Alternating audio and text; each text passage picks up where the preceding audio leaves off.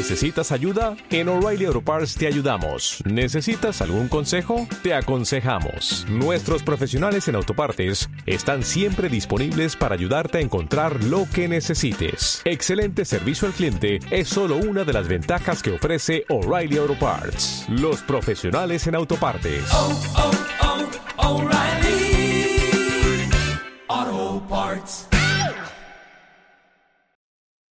Muy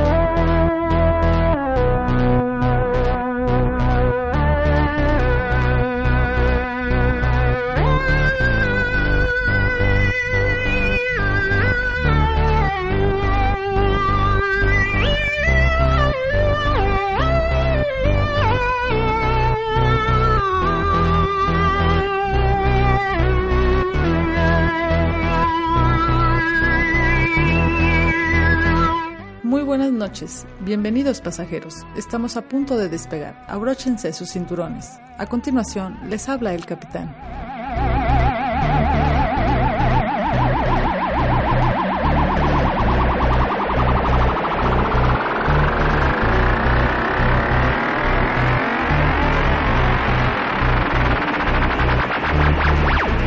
Hola a todos, bienvenidos sean a otra emisión más de este su programa Neotardes. El día de hoy vamos a tener una dinámica diferente, es decir, vamos a cambiar la estructura del programa. El día de hoy vamos a hablar de la física en la ciencia ficción. Y me refiero a la física dentro de la ciencia ficción, hablando de muchos conceptos de la cultura pop y principalmente de la ciencia ficción contrastados con la física. El guion fue escrito por un servidor y la narración fue proporcionada por Albert, mejor conocido como PR17. Si quieren escuchar más sobre este compañero podcaster, eh, búsquenlo en la viñeta de Disco Inferno, así se llama su programa o su podcast, y lo pueden encontrar en Evox. De cualquier manera, en la descripción del podcast voy a dejar el enlace para que puedan escuchar sus audios. Para empezar, vamos a hablar de la ley cuadrado cúbica promulgada por Galileo Galilei y la vamos a aplicar a los conceptos de la ciencia ficción en donde los, los seres son agrandados. Comenzamos con King Kong y lo aplicamos a algunos otros personajes de la literatura universal. Posteriormente hacemos lo que es la inversa, es decir, ya no la ley cuadrado cúbica, pero sí la ciencia a lo diminuto, es decir, este abordamos a Isaac Asimov y algunos otros. Por último, para terminar este programa, el cual es diferente al que todo, al que hemos hecho siempre, vamos a hablar sobre los superhéroes y vamos a aplicar algunas de las leyes de Newton a nuestro buen amigo y vecino Spider-Man.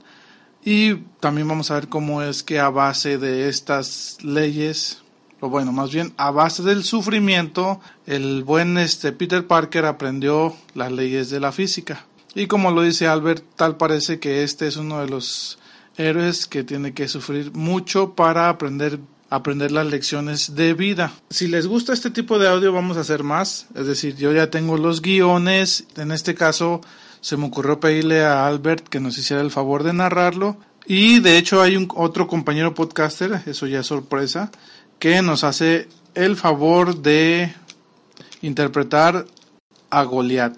Sí, este personaje de la Biblia también este hacemos una mención de este ser este de grandes dimensiones.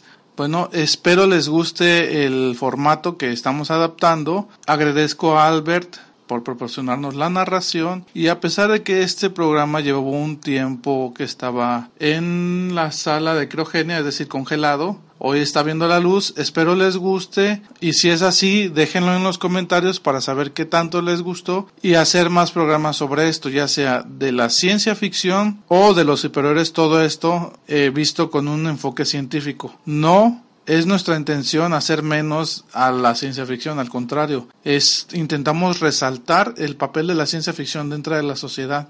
Y uno de estos papeles es hacer la divulgación científica. ¿De qué manera? Pues a un niño le va a interesar, o a un chavo de secundaria le va a interesar mucho cómo es que aplicas las leyes de Newton, las, para ser específico, la segunda ley de Newton, a un superhéroe. Y tal vez les agrade tanto que sería más fácil entender la física por medio de estos conceptos de la cultura pop. Sin nada más por el momento, comenzamos.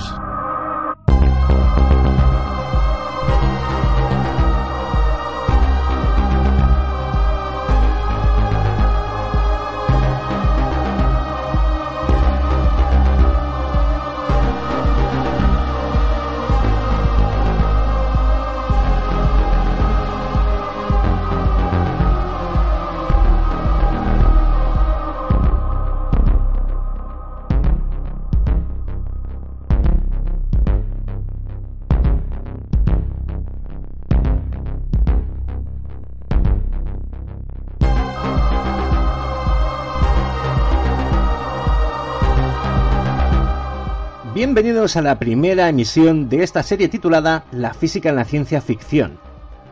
Aquí nos daremos a la tarea de hacer divulgación científica de forma extremadamente sencilla, comprensible y lo más importante, también de una forma amena y divertida. La ciencia ficción posee características que la hacen ideal para la divulgación científica. Estimula la reflexión sobre las consecuencias sociales y de todo tipo que resultarán de las nuevas tecnologías nos abre los ojos de la mente a un nuevo universo que contemplamos maravillados y sorprendidos. Nos adentra en nuevos mundos de posibilidades. La ciencia ficción se ha erguido en una poderosa herramienta de aprendizaje y acercamiento al mundo de la ciencia. Y esto lo veremos a continuación en esta entrega, donde descubriremos que, sin duda alguna, el tamaño importa.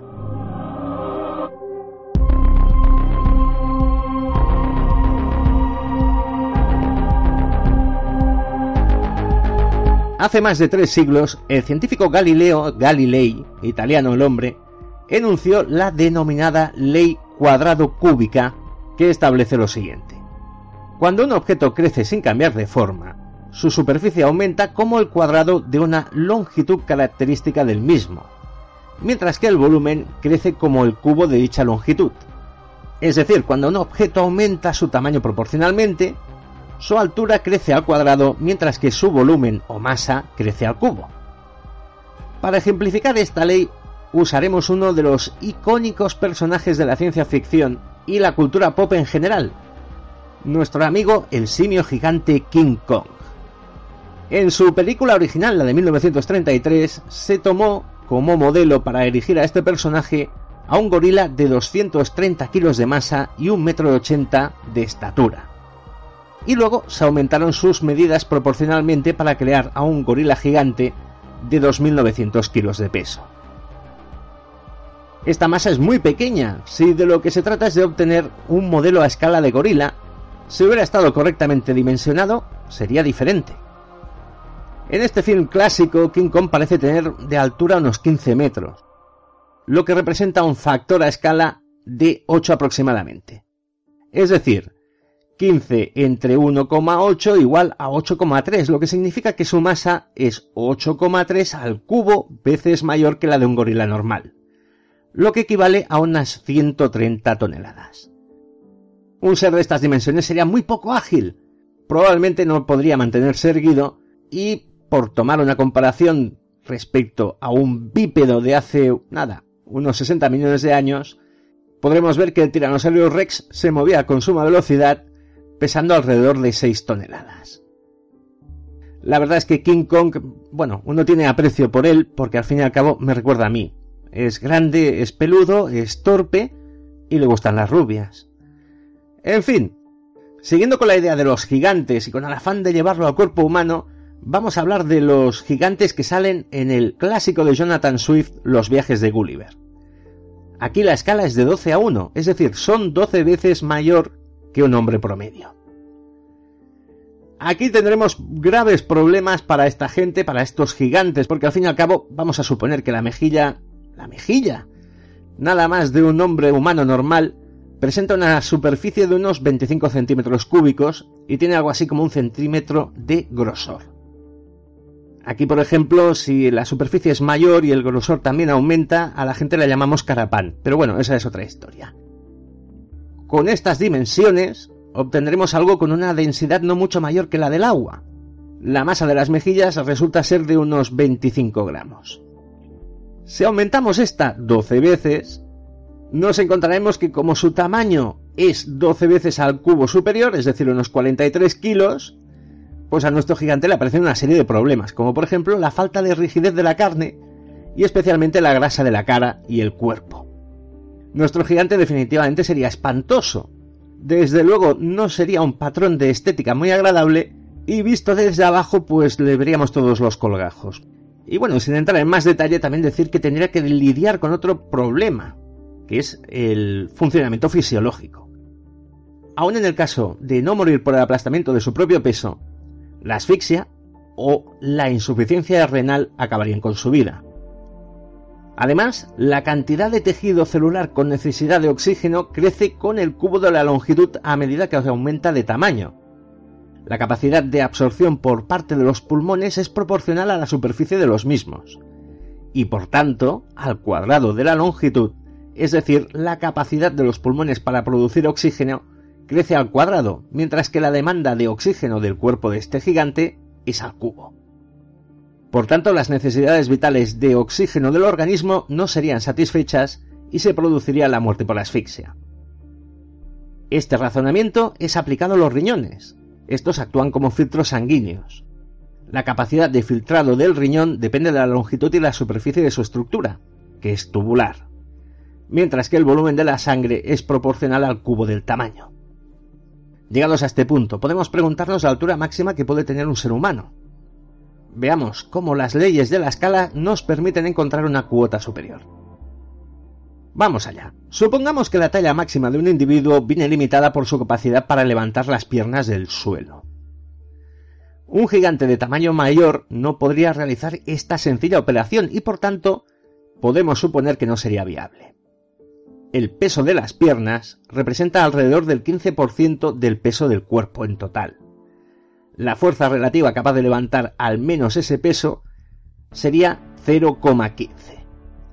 Si adaptamos un valor mínimo de 0,5 para un hombre, el tamaño del gigante sería entonces 0,5 partido entre 0,15 veces la altura de un hombre. Recordemos que la fuerza relativa es inversamente proporcional al tamaño. Así pues, obtenemos para el gigante una altura máxima de unos 6 metros, habiendo considerado una altura de 1,80 metro para el hombre.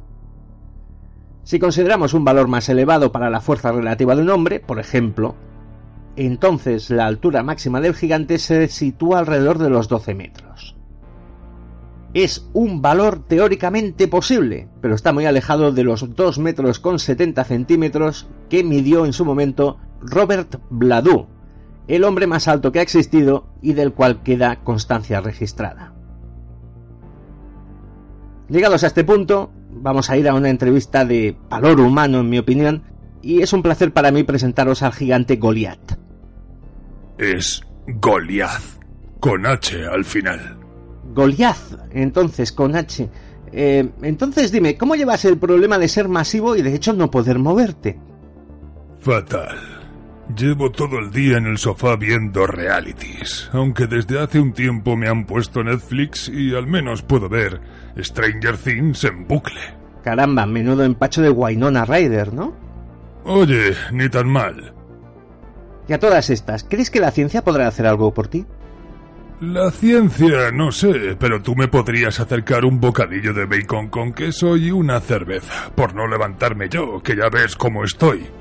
Hombre, por mí no hay problema, pero que sepas que eso engorda y mucho además. Mido 12 metros y peso varias toneladas. Me lo puedo permitir. Bueno, puestas así las cosas también es verdad. Pero bueno, nosotros sigamos con lo nuestro. Hay de hecho una manera de aumentar la masa del cuerpo en cuestión sin recurrir a materiales diferentes, de mayor resistencia.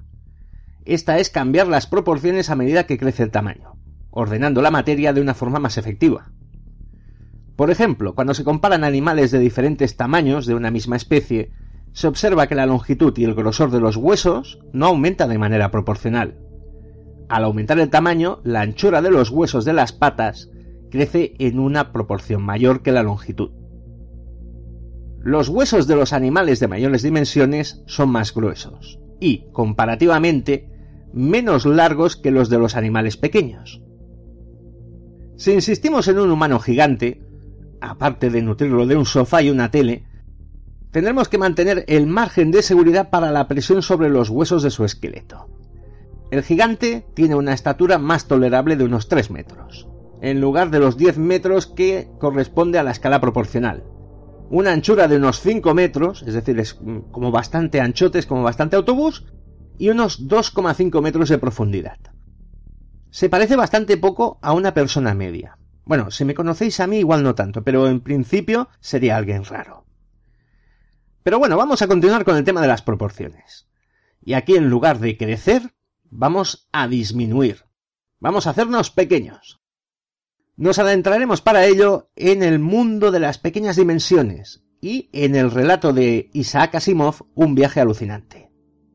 Si habéis leído el libro, y sobre todo si habéis visto la película que en su momento fue muy popular, recordaréis que cuatro hombres, un agente de la CIA, un piloto, dos científicos y una mujer que estaba encarnada por Raquel Welch, que era asistente de cirugía hablando de todo un poco, tripulaban un submarino llamado Proteus. Estos son reducidos al tamaño de una bacteria e inoculados en el sistema circulatorio de un científico. Su misión es viajar hasta el cerebro, encontrar y destruir allí los trombos que están por provocarle la muerte a este pobre hombre, ¿no? Además, tienen solo una hora para realizar la operación, ya que el estado de miniaturización en el que se encuentran revertirá al final de este plazo. Durante su viaje vivirán diversos peligros. Uno de ellos es ser detectados y atacados por el propio sistema inmunológico del paciente. Después de realizar una travesía muy azarosa, de que estos señores probablemente en escenas que no veremos nunca intenten pedirle el número de teléfono a Raquel Welch y diversos avatares espectaculares acabarán por llegar al cerebro. Acabarán por descubrir que incluso hay un traidor entre ellos que quiere fastidiarlo todo. Logran eliminarlo, cumplen la misión y faltando muy poquito, muy poquito, llegando al punto límite, logran salir del cuerpo del paciente después de llegar hasta el lagrimal, hasta el ojo y escapando por los pelos. Y regresar a su estado normal, a su tamaño corriente. Una muy buena historia. Pero bueno, el mundo de los organismos pequeños está gobernado por las fuerzas de atracción entre moléculas. Son las denominadas fuerzas de cohesión, y estas tienen un origen eléctrico. En un líquido, una molécula que se encuentra lejos de la superficie y de las paredes del recipiente que lo contiene, es atraída por el resto de las moléculas que la rodean. Las moléculas situadas en la superficie solo son atraídas por las vecinas y por las que se encuentran debajo, y tienen tendencia a desplazarse hacia el interior del líquido. Las moléculas superficiales experimentan, en conjunto, una atracción hacia dentro del líquido debido a las otras. Esto hace que la superficie de los líquidos se comporte como una especie de membrana elástica, y a este efecto se le denomina tensión superficial. Aquí volvemos a nuestros micronautas, y a Raquel Welch, ¿por qué no? ¿Qué pasaría realmente con ellos? Primero, para los micronautas sería imposible atravesar la tensión superficial y pasar al aire del pulmón. Segundo, el submarino sería literalmente bombardeado por las moléculas de la sangre en el sistema circulatorio. Tercero, en el mundo de lo más pequeño las fuerzas viscosas son más importantes que las inerciales. Es decir, una bacteria no puede moverse en el agua como hace una ballena. Un hombre que nadase en el agua, en las condiciones que lo hace un espermatozoide, tendría serias dificultades para desplazarse. Sería como intentar nadar en una piscina llena de miel, contando además con la imposibilidad añadida de no poder mover ninguna parte del cuerpo a más de un centímetro por minuto. O sea, aparte de ser difícil, se haría como largo. Cuarto, ¿cómo podrían nuestros intrépidos protagonistas respirar unas moléculas de aire exterior si éstas no estuvieran contraídas? Es decir, serían hasta más grandes que ellos, ¿no? Quinto, ¿cómo asimilarían además estas enormes moléculas sus reducidos pulmones? En fin, esta serie de preguntas no tienen por qué desvirtuar las obras de ficción en las que nos hemos basado,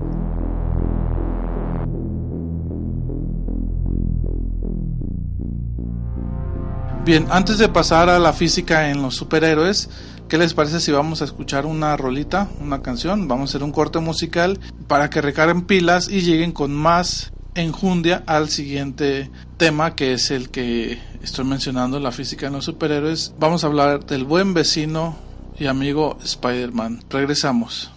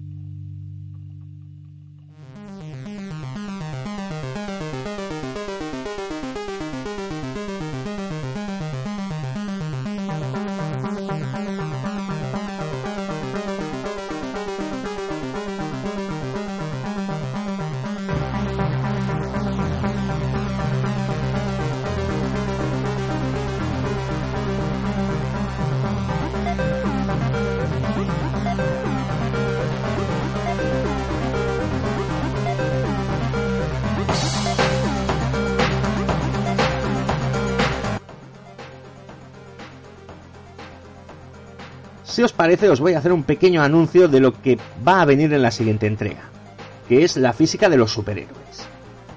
Os voy a poner un muy breve ejemplo, y vamos a hablar de nuestro amigo y vecino Spider-Man. En una de sus historias más clásicas, el Duende Verde se las arregló para desenmascarar a Peter Parker, descubrir su identidad secreta, esto fue en el número 39 de su serie, y saber que Peter Parker era un superhéroe le proporcionó al duende una cierta ventaja en sus combates. Ello derivará en la famosa situación en que el Duende Verde atrapa a Gwen Stacy, la lanza desde un puente allá en Nueva York, un puente muy alto, y Spider-Man lanza su telaraña para intentar salvar la vida de la muchacha. Y aquí empieza el problema. Vamos a utilizar una fórmula que es v al cuadrado igual a 2gh. Con ella vamos a calcular la velocidad de Gwen Stacy antes de ser atrapada por la red de Spider-Man. Suponiendo que el hombre araña acierte con su novia, más o menos habiendo caído solo 90 metros, la velocidad de Gwen resulta ser unos 150 km por hora. La resistencia del aire quizás la haya frenado algo. Está cayendo en una posición, por cierto, como se ve en el cómic, bastante aerodinámica. Pero bueno, como vamos a argumentar, el peligro para Gwen no es la velocidad, sino en ese momento caer de cabeza en el río, que quieras que no tiene peligro.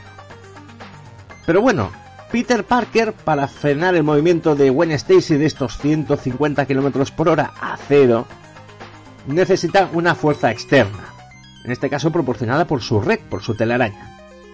Cuanto mayor sea la fuerza, mayor será el cambio de velocidad de Stacy, o más bien su deceleración. Para calcular lo intensa que debe ser la fuerza para detener a Gwen antes de que se estrelle contra las aguas, utilizaremos la segunda ley de Newton. F igual a m por a.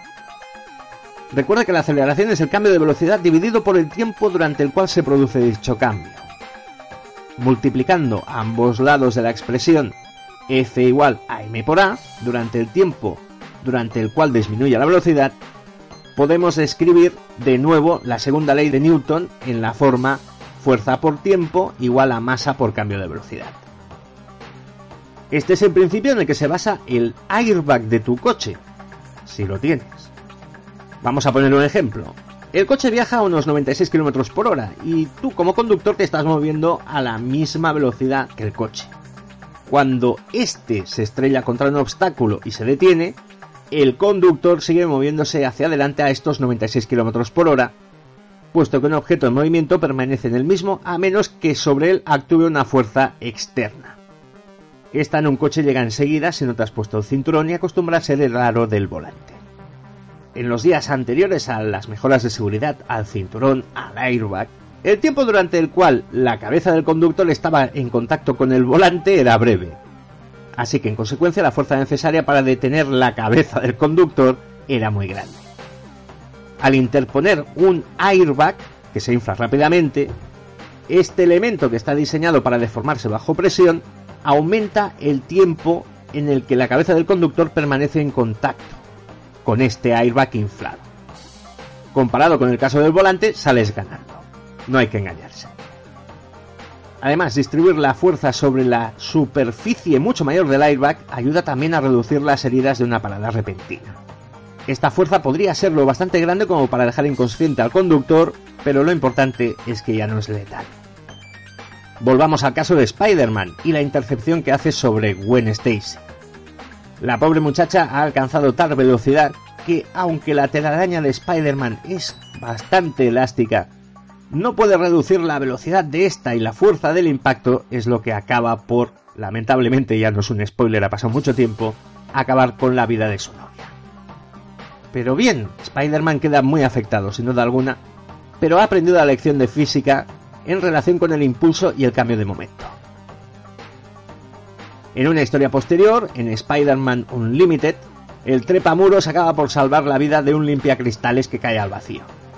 Con mayor tino que la primera vez, Spider-Man reconoce que la mejor solución es acoplar su propia velocidad a la del trabajador en caída y entonces agarrarlo fuertemente cuando se están moviendo a la misma velocidad uno y otro.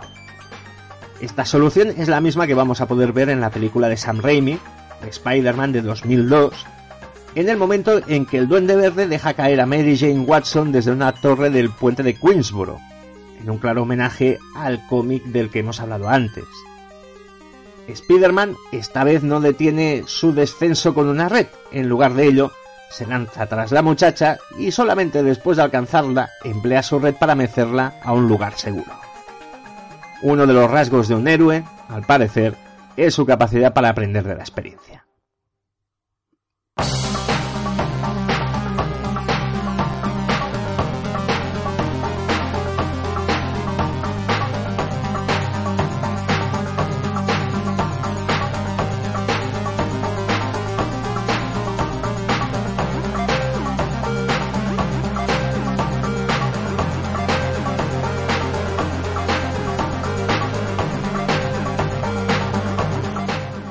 Eso fue todo por el día de hoy. Espero les haya gustado el programa y el formato en el que fue hecho. Coméntenos si les gustó este tipo de formato o sería bueno hacerlo como lo hemos hecho siempre en el programa. Recuerden que nos pueden encontrar en las redes sociales como por ejemplo en Facebook como Neotardis Radio, en Twitter también como Neotardis. No está de más mencionar que toda esta narración está en YouTube, pero con unas ilustraciones que nos ayudarán un poco más a entender estos conceptos. Agradezco su atención y sin nada más por el momento me despido. Gracias a todos.